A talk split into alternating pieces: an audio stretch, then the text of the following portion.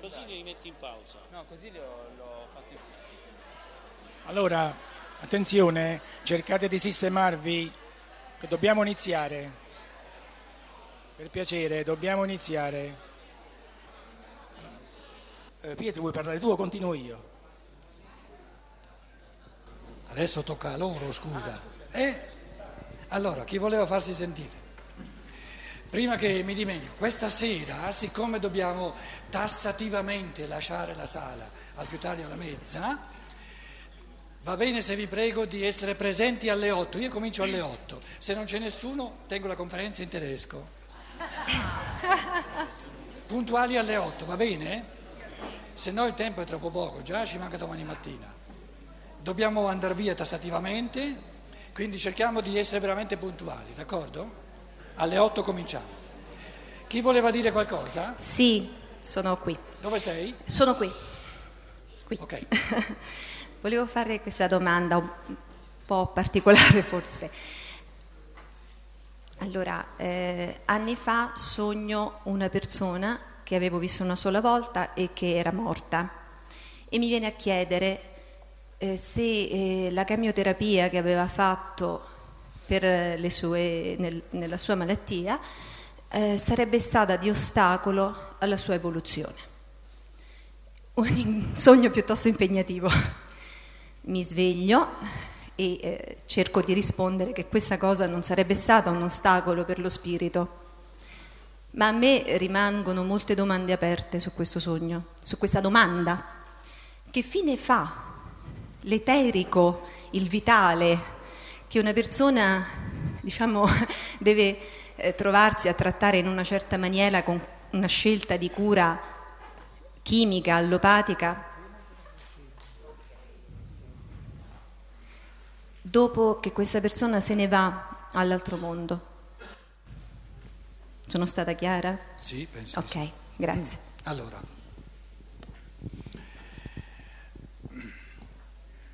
uno dei pensieri fondamentali che io stavo esprimendo, si tratta di pensieri.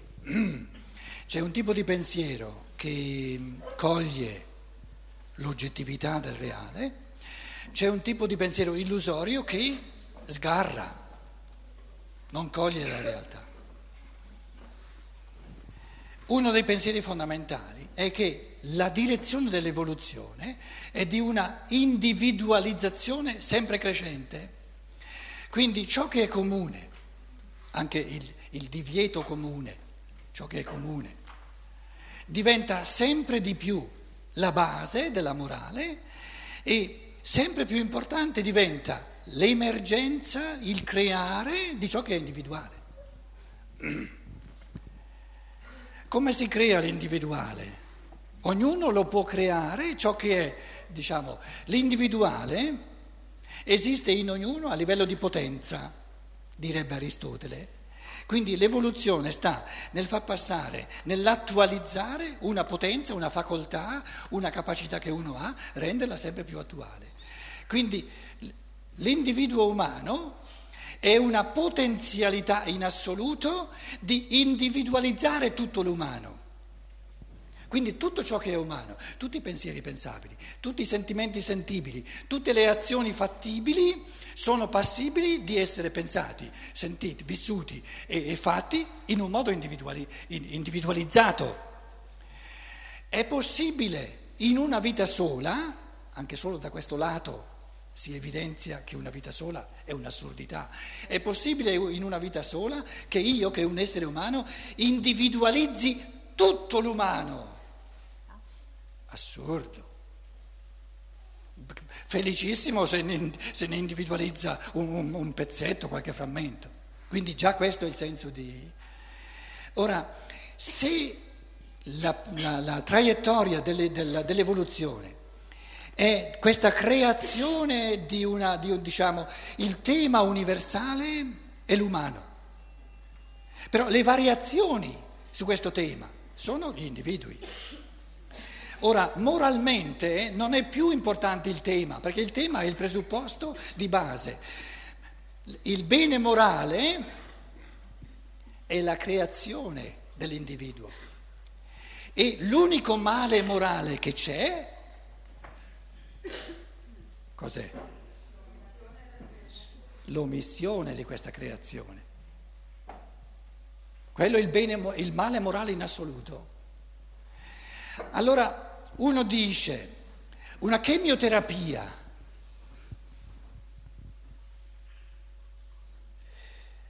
va bene, è la cosa giusta o non è la cosa giusta per me? Nel momento in cui chiede a un altro essere umano, un parere, eccetera, eccetera, eccetera, si butta indietro di secoli. Era già morto quando me l'ha chiesto, nel sogno. Vedi che tornano i conti? Perché l'individuo B non è competente in assoluto sull'individuo A. Sull'individuo A è competente soltanto l'individuo A. Quindi quando una persona sta, diciamo, che una persona si arrovelli, trovi difficile arrivare a una decisione, va bene. Non tutte le decisioni devono essere fatte, più sono difficili meglio è, uno si fa più pensieri e cresce, no? Però l'importante è che arrivi a una conclusione in base al suo essere, non a una moralità che lo uccide.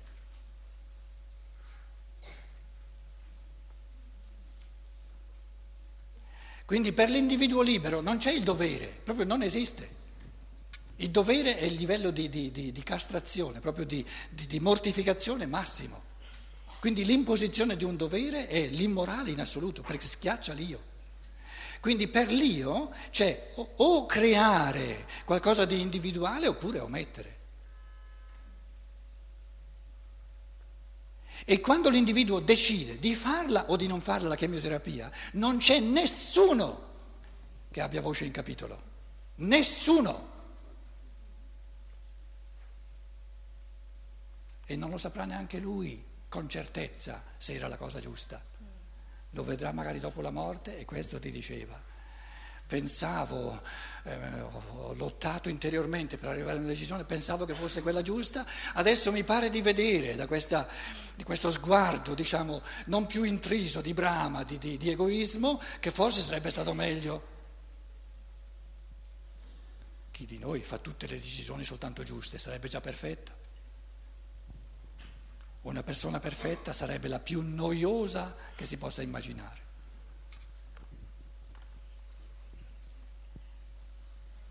Sarebbe fuori dall'umano.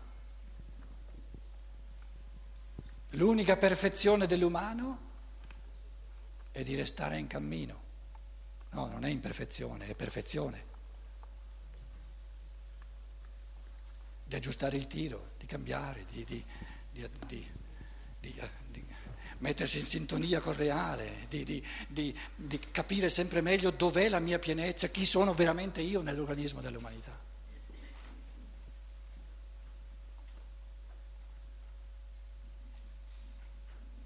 Quindi ogni tentativo di sindacare dal di fuori è un moralismo che uccide l'io.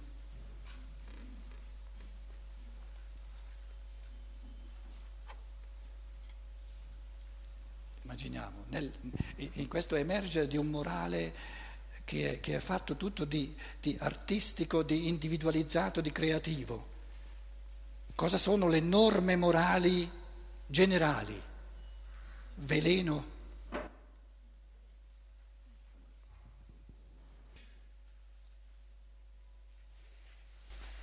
Quindi quando c'è gente che viene e mi chiede, mi presenta la sua situazione, mi chiede cosa devo fare? Io la risposta la so a memoria. Devi saperlo tu cosa devi fare, come faccio io a saperlo? Sono mica tu. Sì, ma non è facile. Godi il difficile.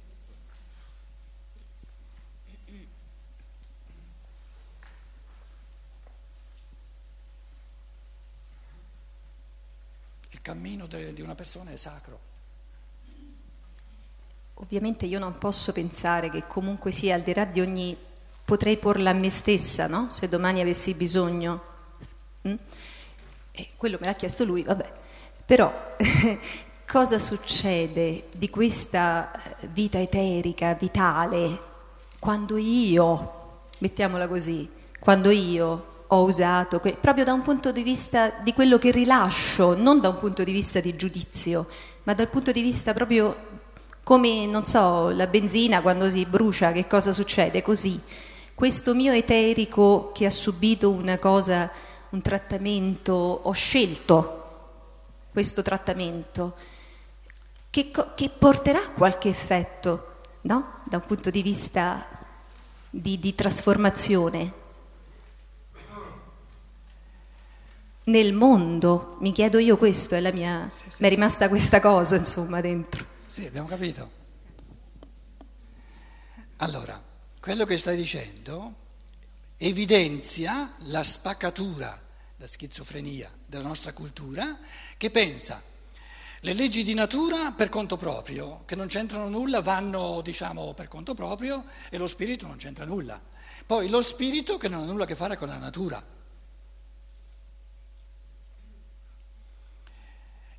E tu pensavi che una chemioterapia incida sull'eterico, sulle forze vitali, in base a leggi di natura, e la compagine spirituale, i pensieri dell'individuo e i suoi sentimenti non cambiano nulla sul fatto di natura. E io ti dico, una persona che si vale della chemioterapia e che ci mette dentro pensieri di egoismo, nel senso di non se ne frega niente di nessuno, questa chemioterapia opera sul suo corpo fisico, anche quello fisico, e sul corpo eterico in un modo del tutto diverso che una persona che intride questa chemioterapia di pensieri, di amore, di pensieri, di eccetera. Quindi non è vero che lo spirito non incide sulla natura, incide in un modo fortissimo. Uno Steiner dice, un medicamento, a parte che lo stesso medicamento, la stessa malattia, è una malattia del tutto diversa in una persona e in un'altra persona. Quindi non ci sono due malattie uguali, perché l'individuo subito le individualizza. E dice, il medicamento, la medicina, opera in un modo del tutto diverso a seconda dei pensieri che ha pensato colui che ha fabbricato la medicina. Un medico ha due pazienti uno dopo l'altro. Col primo paziente ha un rapporto karmico già a 5-10 vite passate e quindi può operare, può trasmettere delle forze, c'è un'osmosi di forze che non hanno nulla a che fare con la sua scienza medica. Sono forze del karma che ci sono con questi due. Viene il paziente successivo, stessa malattia, non funziona il medico. Perché non ci sono le forze karmiche. Quindi il medico giusto non è quello che è più bravo come medico, è quello col quale ho già avuto a che fare alcuni secoli, alcuni millenni. E allora un medico pensa che ha guarito perché è più bravo di un altro medico, no? Perché poi arriva la persona successiva e non guarisce nulla. Quindi noi siamo abituati, lo dicevo oggi, siamo abituati a pensare un mondo naturale, di forze naturali, di forze di natura, in cui lo spirito non c'entra nulla. È allucinante il pensiero, è allucinante il pensiero. Adesso una persona ammalata viene e io gli dico, guarda che tu sei ammalato perché non hai mai pensato i pensieri giusti.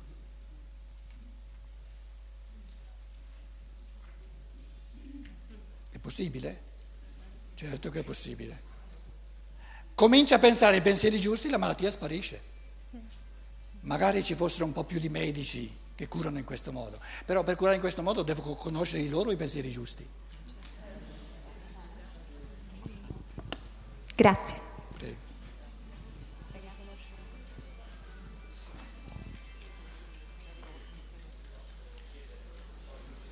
No, il microfono, devi farti dare il microfono.